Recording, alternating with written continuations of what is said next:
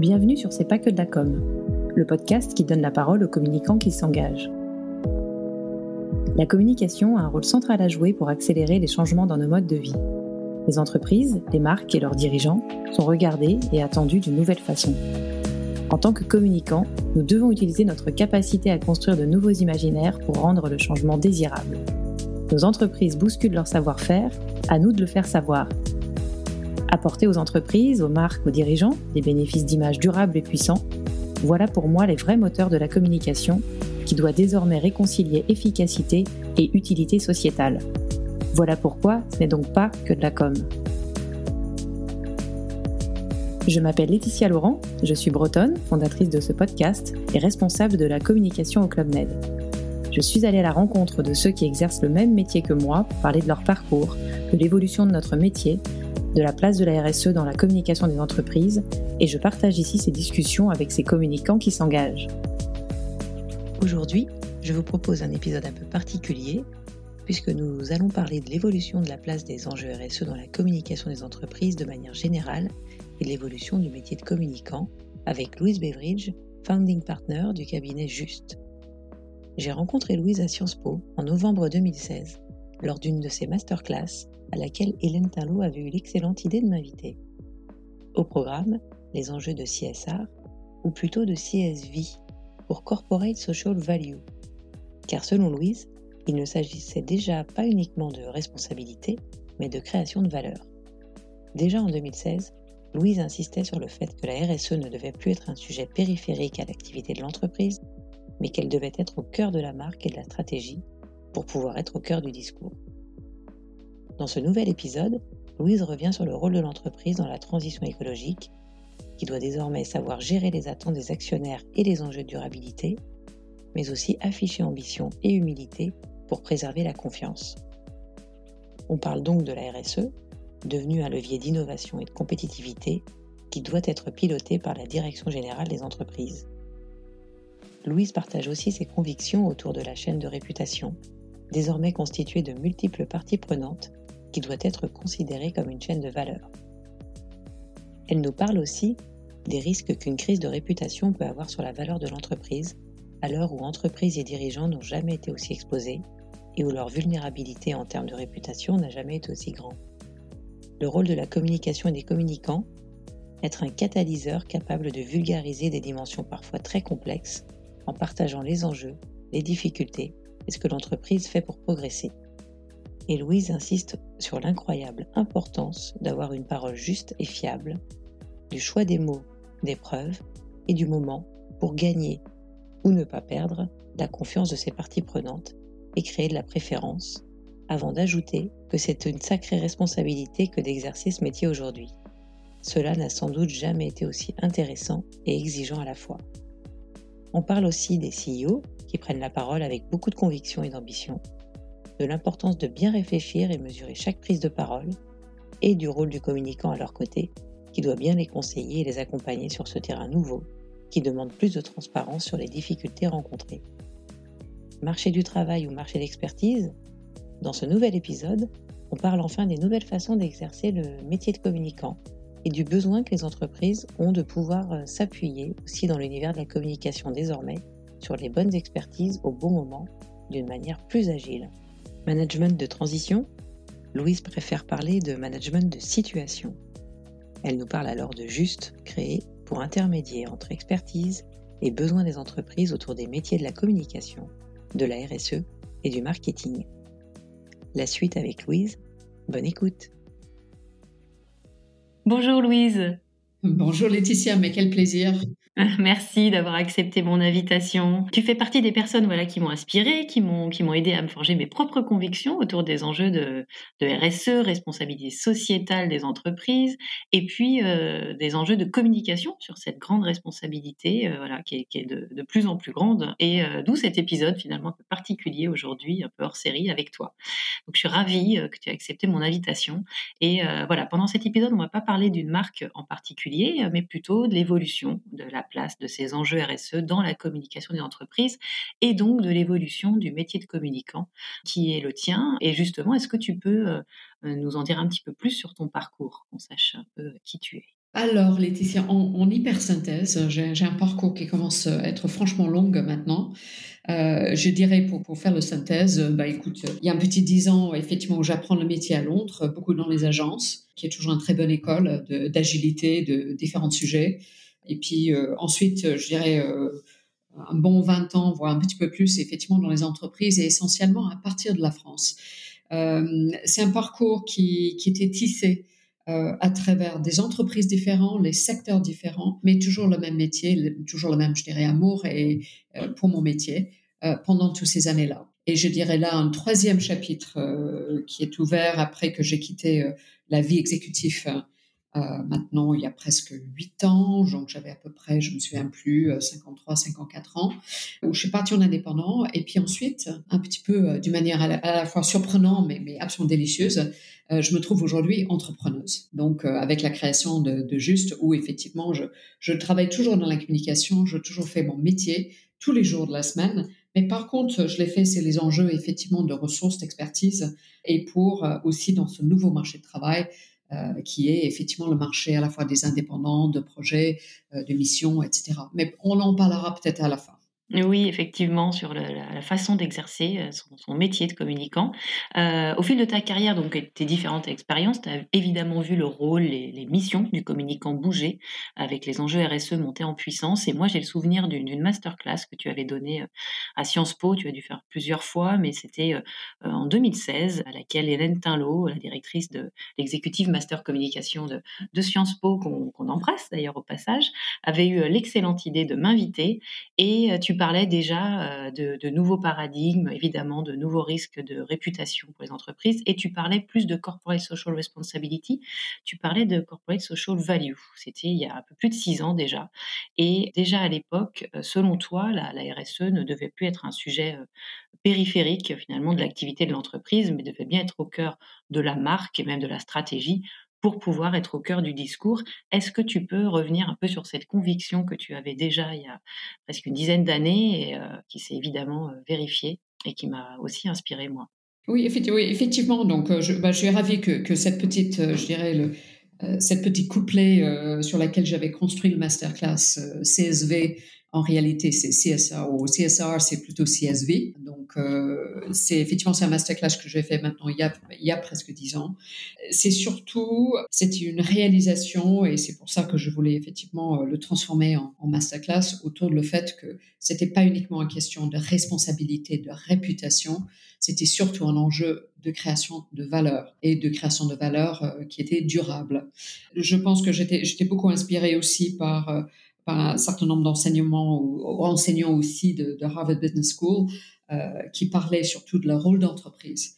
Euh, et que l'entreprise est, est, est euh, je dirais, un incroyable outil de régler des problèmes d'innovation avec effectivement la puissance économique qui sont les entreprises et que beaucoup de la transformation du monde et effectivement changement de paradigme a besoin de venir des entreprises c'est pas que les politiques, c'est pas que les activistes.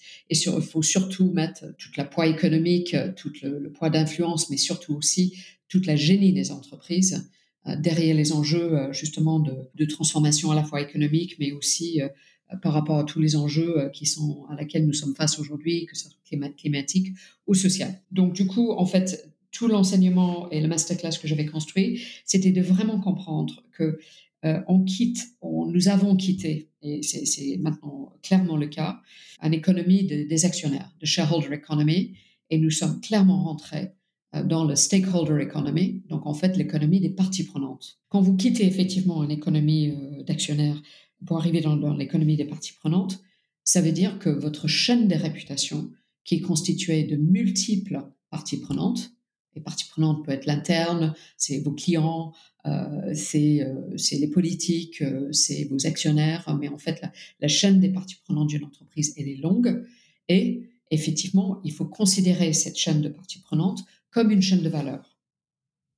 Et aujourd'hui, on ignore la chaîne de valeur qui sont les parties prenantes, mais, mais, à votre risque, parce qu'une risque aujourd'hui de réputation, quelle qu'elle soit, que ce soit sur votre supply chain, vos fournisseurs, que ce soit sur vos produits, que ce soit effectivement par rapport aux clients, peu importe, hein, votre écosystème économique, euh, est quelque chose qui est capable de détruire la valeur. mais détruire la valeur de manière financière. On peut penser à un certain nombre de, crises de valeur. Donc, on va prendre Volkswagen, donc c'est un, cas très célèbre, mais on peut aussi prendre, par exemple, euh, Boeing, euh, par exemple. Donc, en fait, si tu veux, les, accidents qui sont majeurs, euh, ou en tout cas, si tu veux, une duplicité dans la chaîne de production, dans la chaîne, qui fait qu'aujourd'hui, une crise de réputation, elle est tout de suite avec une sanction financière absolument radicale. Mais au-delà de la sanction financière dans les marchés d'action, euh, c'est une chaîne, c'est aussi un préjudice réputationnel qui est long. C'est un, chaîne c'est un impact réputationnel interne considérable, l'impact sur le marque employeur, l'impact sur tout votre écosystème socio-économique sur lequel le fait de travailler encore avec vous en tant qu'entreprise devient problématique en termes de réputation pour les autres. Hein. Voilà. Donc euh, peut-être un, développement trop long, j'espère euh, pas Laetitia, mais en tout cas c'est vraiment cette bascule de l'économie d'actionnaires vers l'économie des parties prenantes qui fait qu'aujourd'hui, euh, la réputation euh, est, quelque chose de critique. Et c'est critique pour une entreprise, autant du conseil d'administration au comité exécutif à, effectivement des couches dirigeantes et bien sûr pour les communicants. On peut même parler d'ailleurs des rôles de communicants dans cette, cette nouvelle chaîne de valeur. Mais effectivement, ça crée une nouvelle exigence pour le communicant euh, qui doit effectivement euh, être en veille permanente euh, et puis surtout les, relations avec les équipes RSE se sont fortement accélérées aussi. Les équipes communication RSE se sont vraiment rapprochées ces dernières années puisque sur ces sujets-là, on ne peut être que sur du discours de, de preuves, on peut dire que ce qu'on fait. Euh, sont des sujets parfois techniques, parfois complexes. Si je prends moi le cas du tourisme et du Club Med, on est attendu euh, d'une nouvelle façon par euh, toutes nos parties Euh, on est attendu par certains sur le transport, par d'autres sur les achats locaux, par d'autres sur effectivement les conditions de travail des collaborateurs, par d'autres encore sur le bien-être animal. Et la liste pourrait être longue comme ça, tant les enjeux sont nombreux à l'échelle d'un resort, euh, qui est finalement une petite ville. Et tu le disais, plus la chaîne de valeur est longue, plus le risque est grand mais plus la création de valeur aussi peut être importante.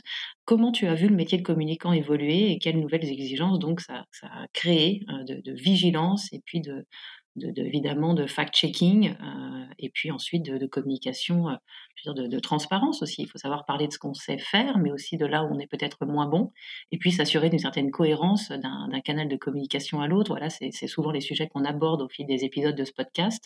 Quelle a été toi ta, perception? Je pense que je, je, veux fixer un seul mot. Je, considère que le rôle des communicantes, c'est surtout d'être une catalyseur. Euh, il y avait une époque, et d'ailleurs je, l'ai eu aussi pendant mon parcours, une responsabilité d'être à la fois dire comme et également avoir une responsabilité pour la RSE. Euh, je pense que c'était une époque, mais euh, je pense aujourd'hui que le sujet effectivement de le pilotage, de la sustainability, la durabilité, euh, est surtout quelque chose qui est totalement transverse. Elle est profonde, elle est stratégique, elle est structurante, voire restructurante pour une entreprise.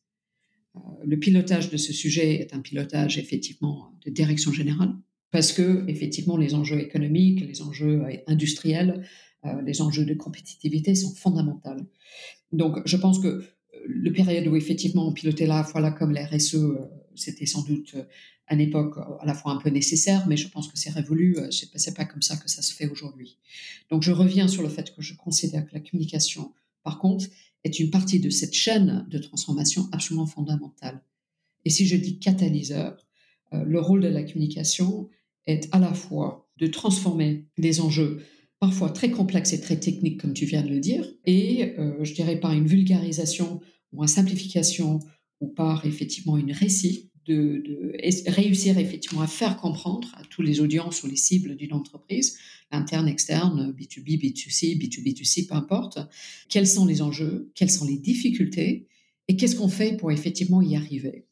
Donc, c'est là où je dis que les communicants sont fondamentales dans cette, rôle d'explication, de mise en récit par rapport à tous les cibles. Que je pense que aussi ce qui est extrêmement important pour les communicantes, c'est d'avoir une parole juste sur ce sujet. Et je pense que le ton euh, qui est donné, le vocabulaire qui est, qui, qui est choisi est extrêmement important. Euh, dire la complexité, dire la difficulté, dire qu'on progresse, dire qu'on améliore, dire qu'on maîtrise pas tout, est un discours plutôt de vérité par rapport à ces sujets parce qu'ils sont complexes, longs, structurants. C'est vraiment un changement de paradigme. Euh, je pense d'avoir une parole aujourd'hui qui dise que tout va bien, c'est fait, ne vous inquiétez pas, etc. C'est une parole qui n'est pas fiable. Donc c'est toujours quelque chose que j'ai, pas que dans les masterclass. Donc Laetitia, on a eu le plaisir aussi de, de se retrouver aussi dans les salles de classe de Sciences Po pendant le, master. c'est que je considère pour les communicants, c'est une sacrée responsabilité d'exercer ce métier aujourd'hui. Parce que la confiance passe par la parole. Donc, la responsabilité pour les communicantes d'avoir cette, cette, parole juste et fiable. Et c'est pas toujours le cas, parce que c'est difficile dans les entreprises parfois, où effectivement on doit tout maîtriser, ou surtout donner l'impression qu'on maîtrise tout, d'avoir un discours ou une parole qui disent on maîtrise pas tout, mais on avance, on s'améliore. Et euh, du coup, parfois, c'est, un petit peu contre-intuitif ou un peu euh, countercultural aussi par rapport à une direction générale, de modérer la parole et mettre la parole d'une manière dans, un endroit qui est plus vrai et plus juste.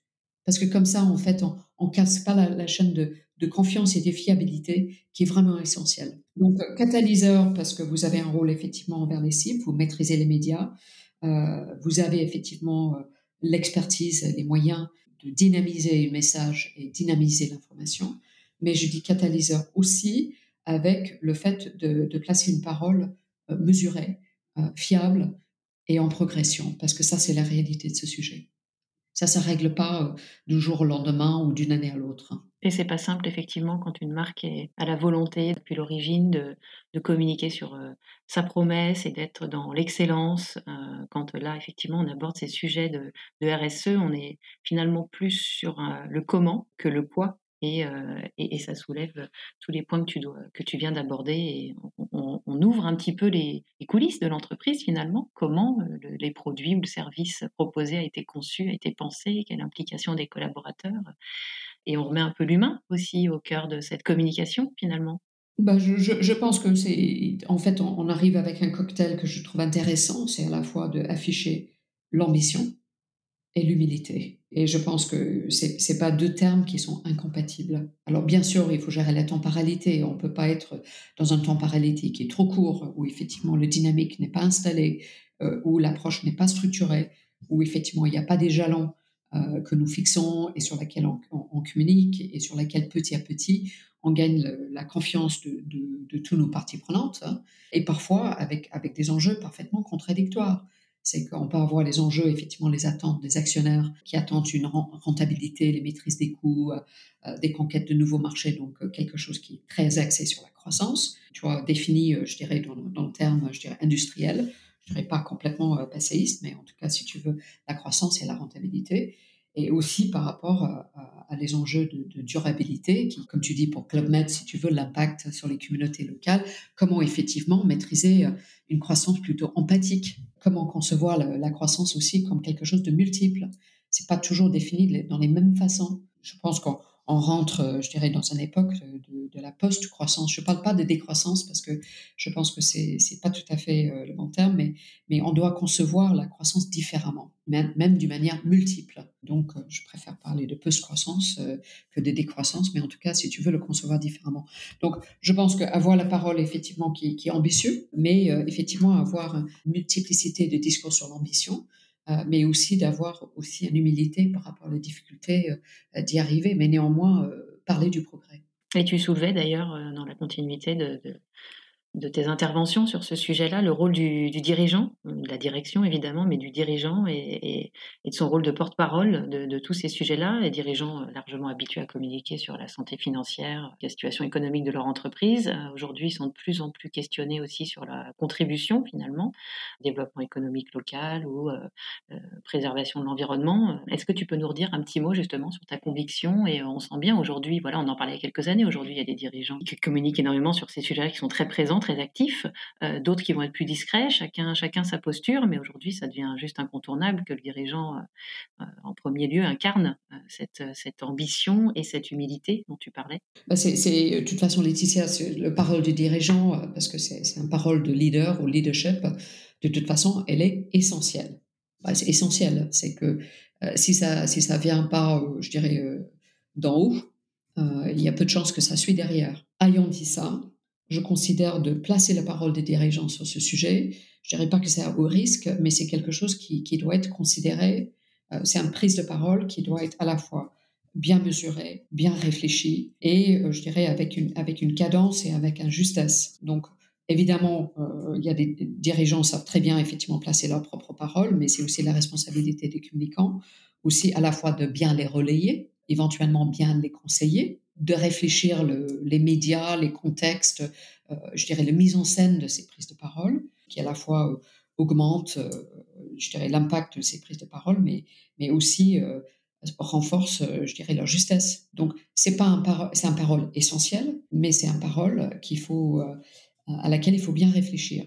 Je pense qu'il y a les dirigeants qui prennent la parole sur ce sujet avec beaucoup de conviction, parfois un peu d'ego. Il y a aussi avec d'ambition. En fait, à la limite, je, il faut pas que la parole soit creux, parce qu'à la fois, ça, va détruire pas uniquement la réputation de l'individu, mais avec l'entreprise aussi. Donc, euh, les enjeux des réputations, de la responsabilité, elle est lourde. Ayant dit ça, pour les dirigeants qui prennent la parole et, quelque part plantent le drapeau en haut de la colline, c'est aussi une façon de, de lancer un défi à la fois à la propre entreprise, mais aussi à lancer un défi à leurs concurrents. Et je pense aussi aujourd'hui que ce sujet est devenu aussi euh, un sujet de, compétitivité, pas uniquement. Euh, et, si je si je refère le, principe central d'une marque, le rôle d'une marque, elle reste divinement stable. C'est quoi ma différence et c'est quoi ma préférence? Donc et quelque part bien évidemment, le parole sur le sur le sustainability ou euh, cette grande transformation est évidemment aussi très très contributif par rapport à euh, c'est quoi ma différence et, du coup, qu'est-ce que ça génère en termes de préférence? Donc, euh, le parole des dirigeants indispensable, mais, mais, mais à bien réfléchir à bien réfléchir. On a parlé de confiance, de différence, de préférence, effectivement. Euh, je crois que les, mots-clés sont là. Quelle nouvelle perspective tu, tu entrevois? Je, pense à l'importance et la montée des, en puissance finalement des, des compétences, des soft skills. Aujourd'hui, on parle peut-être un petit peu moins d'expertise technique, mais d'agilité dans un monde où on ne sait pas toujours très bien comment ça va se passer. Comment tu, vois les choses par rapport à peut-être euh, l'activité que tu, as développée plus récemment avec Juste? Il y a deux sujets en fait, euh, où il y a deux points sur lesquels j'aimerais diviser en fait ma réponse à cette question en deux parties. Euh, je considère que le rôle des communicants, le métier de communicante n'était jamais aussi intéressant et aussi exigeant. On reste avec quand même avec une certaine frustration que la compréhension de ce métier elle est assez large et assez largement fausse on dit la com, on dit le marketing. Ces métiers sont beaucoup, beaucoup de, je dirais, de sous-métiers ou effectivement un métier très segmenté aujourd'hui et très professionnalisé. Donc, on, bagarre toujours, euh, et je vais y revenir par rapport à Juste, qui est l'entreprise que, j'ai créée avec Benoît Cornu maintenant il y a deux ans et demi. Euh, c'est qu'on reste toujours avec, avec euh, des idées, la com, la communication, comme si quelque part c'était quelque chose de, de homogène, de monolithique si on fait X, on sait faire Y, etc. C'est pas vrai. Euh, donc, je reviens sur le fait que aujourd'hui, je considère que la communication, et je pense que les, années Covid, euh, les années aujourd'hui de crise, les, on a passé de la transformation digitale des entreprises aujourd'hui dans la phase effectivement de transformation des entreprises par rapport à leur modèle de croissance, par rapport à leur modèle économique, par rapport effectivement les enjeux euh, d'impact qu'on vient d'en parler. Donc, et pour laquelle la communication est absolument critique elle est critique en termes de réputation, en termes de valeur, en termes de positionnement.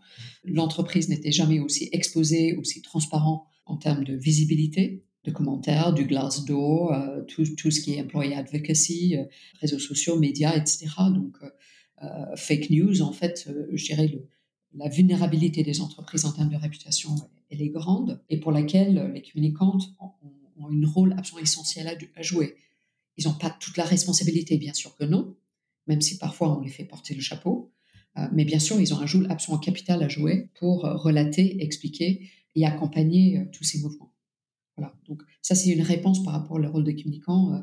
je pense que c'est très complexe, c'est très intéressant et ça fait des métiers absolument, absolument passionnants. Alors, par rapport à comment le métier évolue, j'ai plutôt envie de répondre comment on peut exercer ce métier différemment.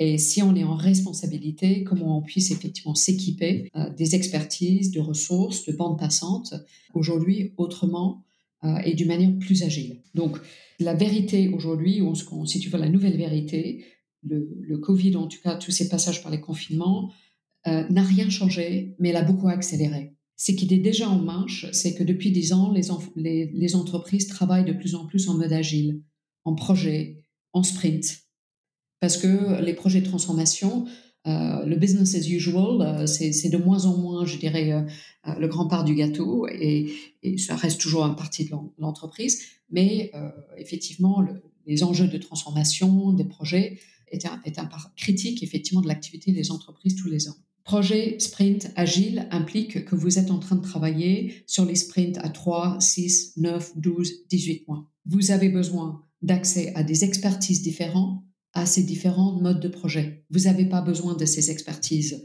pour la vie, mais ils sont absolument critiques, effectivement, pour ces phases de sprint. Donc, ça, c'est un peu schématique, certes, mais ça, c'est une réalité pour les entreprises et ça ne va pas changer. Euh, de l'autre côté, nous avons aujourd'hui une marché d'expertise. Je préfère parler de marché d'expertise que marché de travail, parce que la réalité, c'est que nous avons aujourd'hui des travailleurs, mais que sont des experts de tout métier, finance, juridique, RH, euh, commercial, mais également un très grand marché aussi de communicants et de marketeurs qui sont des experts. De plus en plus de ces experts et de tout âge, c'est pas uniquement une question entre guillemets de, de dernier tiers de carrière. Aujourd'hui, de travailler en indépendant, d'avoir effectivement une phase où on travaille en indépendant, parfois en contrat, est devenu à la fois une ambition, le plan A, pas le plan B, pour beaucoup, beaucoup de professionnels. Donc aujourd'hui, le pool de talent des entreprises, elle est constituée des gens qui cherchent un contrat de travail, elle est également constituée d'experts de 20 ans, 30 ans, 40 ans, 50 ans, qui ne cherchent absolument pas un contrat de travail, par contre, ils cherchent à bien travailler. Donc, c'est le pool des indépendants. Autrement dit, ce qui se passe aujourd'hui, c'est que la demande, elle est là, l'offre, elle est là. La question, c'est comment est-ce qu'on va intermédier ce nouveau marché entre l'offre et demande? Et c'est là où effectivement des plateformes arrivent, que ce soit euh, des plateformes comme Malte ou d'autres qui sont, je dirais, les plus visibles, d'autres qui sont très spécialisées dans les métiers de tech, et aussi l'intermédiation par le management de, transition. Moi, je préfère le management de situation, qui sont les missions plus courtes. Donc, c'est là où effectivement Juste se positionne parce que j'ai décidé de créer effectivement une entreprise qui est totalement dédiée et spécialisée sur les métiers de communication et marketing. Personne d'autre s'en occupe. Et finalement, c'est pas mal effectivement de travailler un métier qu'on comprend très bien. Donc, euh, le nouveau marché de travail, elle est bien là. La manière de travailler change la manière de, manière de s'équiper de ressources, de bandes passantes dans ces équipes change. Et je pense que pour les directeurs de communication euh, aujourd'hui et demain, il faut plutôt raisonner, je dirais, fixe et flex. Une partie de mes ressources sont fixes, mais je vais, je vais peut-être variabiliser mes ressources sur un certain nombre d'autres, d'autres projets ou qui soient récurrents, le rapport annuel, euh, le, le manager, la convention des managers, euh, les grands salons, peut-être je peux variabiliser mes ressources effectivement pour qu'ils sont là quand j'en ai besoin d'eux et ils sont plus là quand je n'ai pas besoin d'eux. Euh, et tout ça, euh, tout va bien. C'est l'économie d'usage en fait qui arrive dans le marché d'expertise. Ce qui compte aujourd'hui, c'est d'avoir l'accès au talent dont j'ai besoin. J'ai pas forcément besoin d'avoir la propriété. C'est le même principe que Airbnb. J'ai besoin d'un appart, j'ai besoin d'un villa. C'est le principe de Spotify. Il me faut un peu de Schubert ou il me faut un petit peu de Robbie Williams en fonction de ce dont, j'ai besoin à ce moment donné. Pareil aussi dans le marché d'expertise. Decathlon développe aussi la location. On est bien sur, euh, sur l'usage plutôt que la possession et on voit un, changement de, business model. Alors, effectivement, tu citais des plateformes comme Malte où, euh, où tu lisais, euh, ce n'est pas forcément nouveau cet accès à, l'expertise. Donc, ça a été très vrai dans, dans, le digital et la transformation digitale où finalement, plus que de recruter, tout ça se passait avec des prestataires quasiment intégrés à l'entreprise. ça fonctionne évidemment très bien sur tout ce qui est création de contenu aussi et production euh, vidéo, audio ou autre. Mais euh, euh, donc, tu nous dis que ça peut s'appliquer aussi finalement au métier de communicant. Moi, j'aurais peut-être une question, c'est que sur ces métiers-là, comment s'intégrer quand on est appelé sur une mission, 3, 6 mois ou 18 mois. Comment vous accompagnez finalement les talents peut-être que vous placez pour qu'ils puissent s'intégrer au plus vite et atteindre euh, les objectifs fixés dès le départ de la mission euh? Alors, point 1, ça s'applique délicieusement bien à des métiers de communication et marketing. Et tout le monde disait, il n'y a pas de marché, il n'y a pas de marché. Euh, le résultat, après, je, le vis au, jour le jour.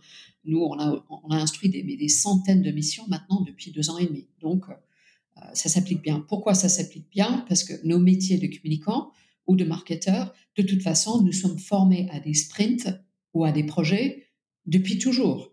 Le métier de communicant, c'est à la fois, un, je dirais, un métier de marathon, parce qu'en fait, c'est une construction à moyen terme, de marque, de réputation, etc., euh, de positionnement, mais on sait très bien que notre quotidien est, est fait de sprints. Donc, en fait, fantastiquement bien entraîné à cette, effectivement, cette logique de projet. Donc ça, c'est point. Ça s'applique très bien. Euh, alors, par rapport à le, je dirais, le deuxième partie, effectivement, deuxième point, euh, c'est euh, est-ce que c'est pas difficile d'intégrer quelqu'un dans une équipe Comment il faut les intégrer? Alors, je, je, vais dire, en fait, c'est pas un problème. Euh, alors, c'est pas un problème par rapport à l'expert ou le manager, parce que de toute façon, ils ont, ils ont décidé et ils souhaitent travailler comme ça.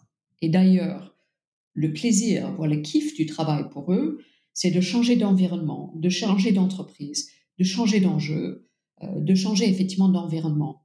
Donc, je dirais, c'est, c'est une façon de travailler. C'est pas un sport de combat, c'est un sport d'engagement en fait de faire ça, parce que ça veut dire que vous tirez sur l'ensemble de vos compétences et l'ensemble de votre expérience, votre expérience opérationnelle technique. Certes, vous êtes là pour euh, piloter euh, ou pour soutenir une équipe de presse, donc euh, il faut bien maîtriser effectivement les relations médias, ou vous êtes là sur un enjeu de marque, ou vous êtes là, sur un enjeu de relations investisseurs. Donc, de toute façon, vous tirez sur votre compétence technique. Mais vous tirez également euh, je dirais, sur votre, votre maturité, votre personnalité, votre capacité de capter, c'est quoi la dynamique de l'équipe euh, Est-ce que les, les, outils sont bien placés? Comment je m'intègre? Comment je, me rends soluble, en fait, dans la culture et la dynamique d'une équipe? Et c'est super intéressant. Alors, si ça vous intéresse pas, c'est, c'est pas la manière de travailler, mais si ça vous intéresse, et généralement, les gens qui sont en bonne santé professionnelle, c'est super intéressant, ça fait partie du plaisir. C'est qu'on arrive, on s'intègre, euh, on trouve sa place. Et après une semaine, dix jours, deux semaines, euh, on a gagné à la fois la confiance de, nos nouveaux, euh, nouveaux collègues. il peut avoir une défiance, effectivement, en disant, mais alors, qu'est-ce qu'elle fait ici, qu'est-ce qu'elle va faire, etc. Donc, en fait, il faut très vite, effectivement, rassurer que on n'est pas dans un logique des carrières, on est là dans un logique de prestation de service. Je suis là pour vous aider, je, vous je, suis là pour vous apporter une expertise, je suis là pour effectivement vous soulager pour la livraison de ce projet. Euh, et généralement, euh, si les gens sont, bien câblés, ils ont compris que c'est une chance. Bien sûr, on accompagne à la fois nos clients, parce que c'est aussi un enjeu pour les clients, euh, mais on accompagne le manager. Bien sûr, on fait toujours un point avant le démarrage de mission, on fait toujours un point après les premiers dix jours pour savoir si, le premier greffe est là. Bien sûr, on fait un point tous les mois. Est-ce que le charge de travail est gérable? Est-ce que la mission a bougé? Est-ce qu'il y a des enjeux dans l'équipe Est-ce qu'il y a des enjeux de la mission euh, qu'il faut conscientiser, il faut qu'on discute Donc, en fait, bien sûr, on, reste toujours euh, en parallèle, effectivement, des missions et, un tiers de confiance pour le manager et pour nos clients. Donc, je dirais, ne vous inquiétez pas, tout va bien. Et, et, souvent, ce que ça apporte, c'est pas uniquement ce qui est espéré, parce que le manager ne s'intègre pas dans la durée, il s'intègre dans le contrat par rapport à les livrables, les objectifs de la mission. Euh, mais par définition, vous allez intégrer quelqu'un qui a vu et vécu ailleurs. Et du coup, ils oxygènent une équipe aussi avec euh, des idées, des observations, euh, ce qui est vu et vécu ailleurs, le temps de la mission. Donc, c'est pas une menace, au contraire, c'est un cadeau. Contexte politique ou jeu de pouvoir, comment, quand on, est sur ces, fonctions de communication rattachées à la direction générale, voilà, il peut y avoir un contexte qui nous échappe un peu. Comment peut-être s'en affranchir finalement ou quand on a voilà une mission euh, clairement définie euh, comme tu le disais un client qui souhaite fonctionner comme ça en, mode un peu mission euh, un, expert prêt aussi à, voilà atteindre les objectifs fixés à livrer ce qui est attendu. Comment évoluer dans, dans une sphère on va peut-être découvrir évidemment de l'intérieur au moment où on démarre la mission? En, fait, le, et, je l'ai fait moi-même, en fait, j'ai fait des, des, des, management transition moi-même et parfois dans les contextes politiques, voire instables. En fait, votre indépendance et, le fait que vous êtes là pour un, un, temps donné, il n'y a pas d'enjeu de carrière, il n'y a pas d'enjeu de, de, de, territoire. Donc, en fait, vous êtes là parce que vous êtes un expert. Et en fait, votre neutralité, et je dirais votre passage temporaire, en fait, est, est l'un des clés de l'efficacité. Et, donc, c'est un grand gain d'efficacité de votre action parce que, en fait, votre parole, elle est pure. Je, je, vous conseille, vous avez deux pistes possibles pour régler ce problème. Piste A, piste B. D'accord? Des implications X, Y. D'accord? Je vous conseille de plutôt prendre la A parce que, parce que. Alors, parce que vous n'êtes pas en train dans un enjeu perso, votre parole, en fait, elle est, elle est, elle est fiable. Alors, si l'entreprise décide de prendre l'autre piste, ben, de toute façon, vous allez le piloter. Tout va bien. Donc, en fait, quelque part, l'indépendance, et parfois, nous avons effectivement placé les DIRCOM dans les contextes où effectivement il y a un changement de CEO et un changement de gouvernance, ils sont en post-fusion, euh, on a un certain nombre de pilotage de missions aussi avec des activités qui sont vendues, mais par exemple il faut piloter la communication le temps effectivement que le carve-out se fait, donc c'est les contextes dans lesquels on intervient aujourd'hui. Votre neutralité, la neutralité du manager, en fait c'est un gage de succès et de la réussite, et je dirais de la santé quelque part de, de, de la communication qui est également euh, une fonction essentielle pour, pour, pour entretenir la valeur d'une entreprise et surtout dans les phases de transformation. Donc, au contraire. Alors, pour les managers, et c'est souvent, c'est une grande motivation parce que nous avons aujourd'hui un vivier de plus de, 300 indépendants chez Juste, et c'est quasi unanime, tous ces managers-là, le fait qu'ils choisissent de travailler en indépendant aujourd'hui, c'est la variété, c'est une certaine liberté, ils gagnent très bien leur vie, donc euh, c'est pas, pas un sujet économique, c'est que euh, ils souhaitent s'abstraire, en fait, ou ils ne souhaitent plus effectivement jouer ou, ou gérer ou avoir partie de leur énergie, l'intelligence, euh, je dirais euh, saboter, en tout cas, si tu veux, par les enjeux, gérer les enjeux politiques d'une entreprise. Il veut plus de ça. Et, et je pense que ça, c'est aussi quelque chose qui, qui, qui en effet, euh, de, des, des, années qu'on a vécues, le Covid, euh, qui a en grande partie changé les rapports au travail pour beaucoup, euh, beaucoup de personnes. Donc, les choses sur lesquelles, si tu veux, c'était, c'était intolérable, mais on l'a toléré. Si c'est intolérable aujourd'hui, bah, c'est intolérable. Et en fait, les gens s'en vont. Donc, en fait, un management toxique, une culture mauvaise, une culture effectivement complexe, ou effectivement, euh, tu vois, une entreprise qui est trop politisée, devient aujourd'hui quelque chose sur lequel les gens euh, sont moins tolérants et sur lequel, effectivement, ils prennent l'action. Ils s'en vont, ils changent. Parce qu'effectivement, l'échelle de valeur, l'échelle des choses qui sont importantes est devenue beaucoup plus claire et quelque part était, était un peu retriée euh, pendant euh, toutes ces années de confinement. Donc, l'indépendance, pas un problème. Au contraire, parfois, c'est un avantage. Et surtout, c'est un grand gain de confort pour, euh, les experts. Parce que quelque part, c'est pas grave. Et qui n'empêche pas l'intelligence, parce qu'il faut bien comprendre le paysage politique d'une entreprise. C'est un métier quelque part de surcompétence. Vous, vous allez être très compétent sur l'émission. Ça veut dire qu'il faut bien comprendre effectivement les enjeux de pouvoir, bien comprendre où les décisions sont prises. Il faut bien comprendre comment il faut positionner un projet. Il faut bien comprendre la temporalité. Vous n'êtes pas là pour échouer, vous êtes là pour réussir. Donc, euh, la réussite d'un communicant en entreprise est bien sûr de bien lire la cartographie politique. Ensuite, on n'est pas affecté par ça et il faut être intelligent avec. D'où l'expression de management de situation. Effectivement. Ah ben, infiniment plus vrai que management de transition. Vous n'êtes pas là de gérer une transition, c'est un congé maternité, congé maladie, certes, etc. Euh, un période d'embauche à laquelle effectivement il faut quand même euh, gérer la continuité, certes. Mais nos clients nous appellent avec une situation. Ils nous appellent pas en disant il me faut un, il me faut un manager de transition. Ils nous appellent en disant euh, nous avons une situation à gérer.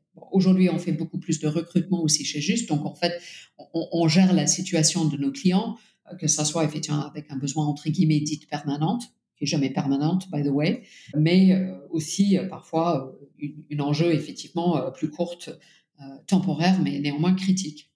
Voilà. Donc peu importe, j'ai presque envie de dire que, que l'aspect contractuel est devenu secondaire.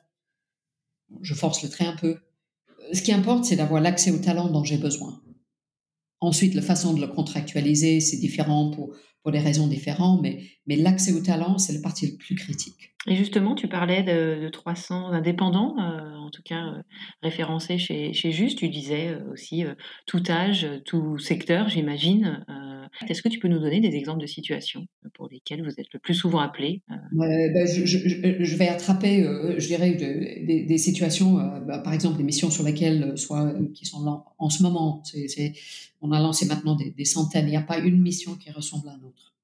Donc, de un, euh, c'est du sur-mesure chaque fois.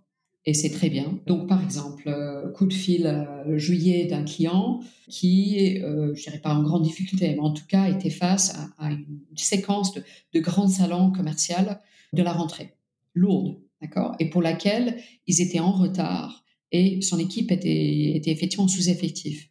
Autrement dit, si je trouvais pas quelqu'un pendant juillet, août, septembre, et c'est pas simple de trouver effectivement les managers disponibles, euh, pour arriver tout de suite pour effectivement préparer ces salons pour lesquels il y avait des enjeux euh, business euh, majeurs. Hein, C'était juste un problème. Autrement dit, situation. Bon, on a trouvé, effectivement, les salons vont être livrés, petite extension de mission qui va aller au-delà, effectivement, de septembre, mais plutôt octobre, pour arriver sur, le, sur effectivement, livraison. Voilà, situation. On a une autre situation d'un client euh, qui, aujourd'hui, se rend compte que le brand content euh, est, est, trop mené par l'actu et souhaite effectivement avoir un brand content qui est plus, effectivement, mené par le contenu. Autrement dit, il faut, faut avoir une stratégie de brand content, il faut avoir une stratégie éditoriale, il faut peut-être repenser effectivement le mix média. Euh, alors, ce qu'ils souhaitent faire, c'est euh, avoir un accès à quelqu'un très expérimenté pendant six mois pour intégrer l'équipe, pour effectivement, euh, je dirais, faire passer d'une approche vers un autre. D'accord? Et une fois que le marché est monté, ou le palier, le nouveau palier est, est, établi, à ce moment-là, c'est très bien, le manager va sortir de l'entreprise et les équipes en place seront formées pour effectivement piloter le, brand content ou le, le strat d'une manière euh, différente, sur une autre trajectoire. Euh. Est-ce que tu as un exemple lié aux enjeux de RSE, accélérer vraiment sur des communications autour de, la responsabilité, ou c'est le sujet de communication de crise? Peut-être que l'entreprise était vraiment engagée, avait pris les bonnes décisions, mais a mal communiqué ou a été mal comprise et euh, il a fallu réajuster le tir et, et, pas juste très court terme sur une action, mais du coup il y a une, volonté d'accélérer sur la com sur ces sujets-là et peut-être un renfort nécessaire. On est, on est appelé actuellement, en fait, par rapport sur un sujet, effectivement, de, crise dans, dans, le secteur alimentaire, où, effectivement, on sait très bien que les crises, ils vont vite et fort, et pour laquelle, effectivement, je n'avais que de comètes en termes d'impact sur réputation euh, sont majeurs. Là, par exemple, on est appelé par une agence euh, qui nous sollicite. Alors, quand je parle de 300 talents qui sont aujourd'hui en vivier, franchement, si tu veux, oui, c'est un vrai chiffre parce qu'aujourd'hui, on a un vrai vivier. Je pense que c'est de facto le meilleur vivier euh, qui existe euh, à force de, l'avoir construit. On est approché tous les jours en fait, mais, vraiment tous les jours sur LinkedIn, sur notre site web, effectivement par les indépendants. Donc moi, j'ai déjà rencontré trois, trois nouveaux talents cette semaine et je vais rencontrer trois, trois nouveaux d'ici fin de la semaine. Je, dirais rentrer chez Juste ou rentrer dans la base de talent Juste, ça passe par, par Louise Beveridge et Benoît Cornu aujourd'hui. Donc euh, parce qu'on se porte garant de, de, la qualité.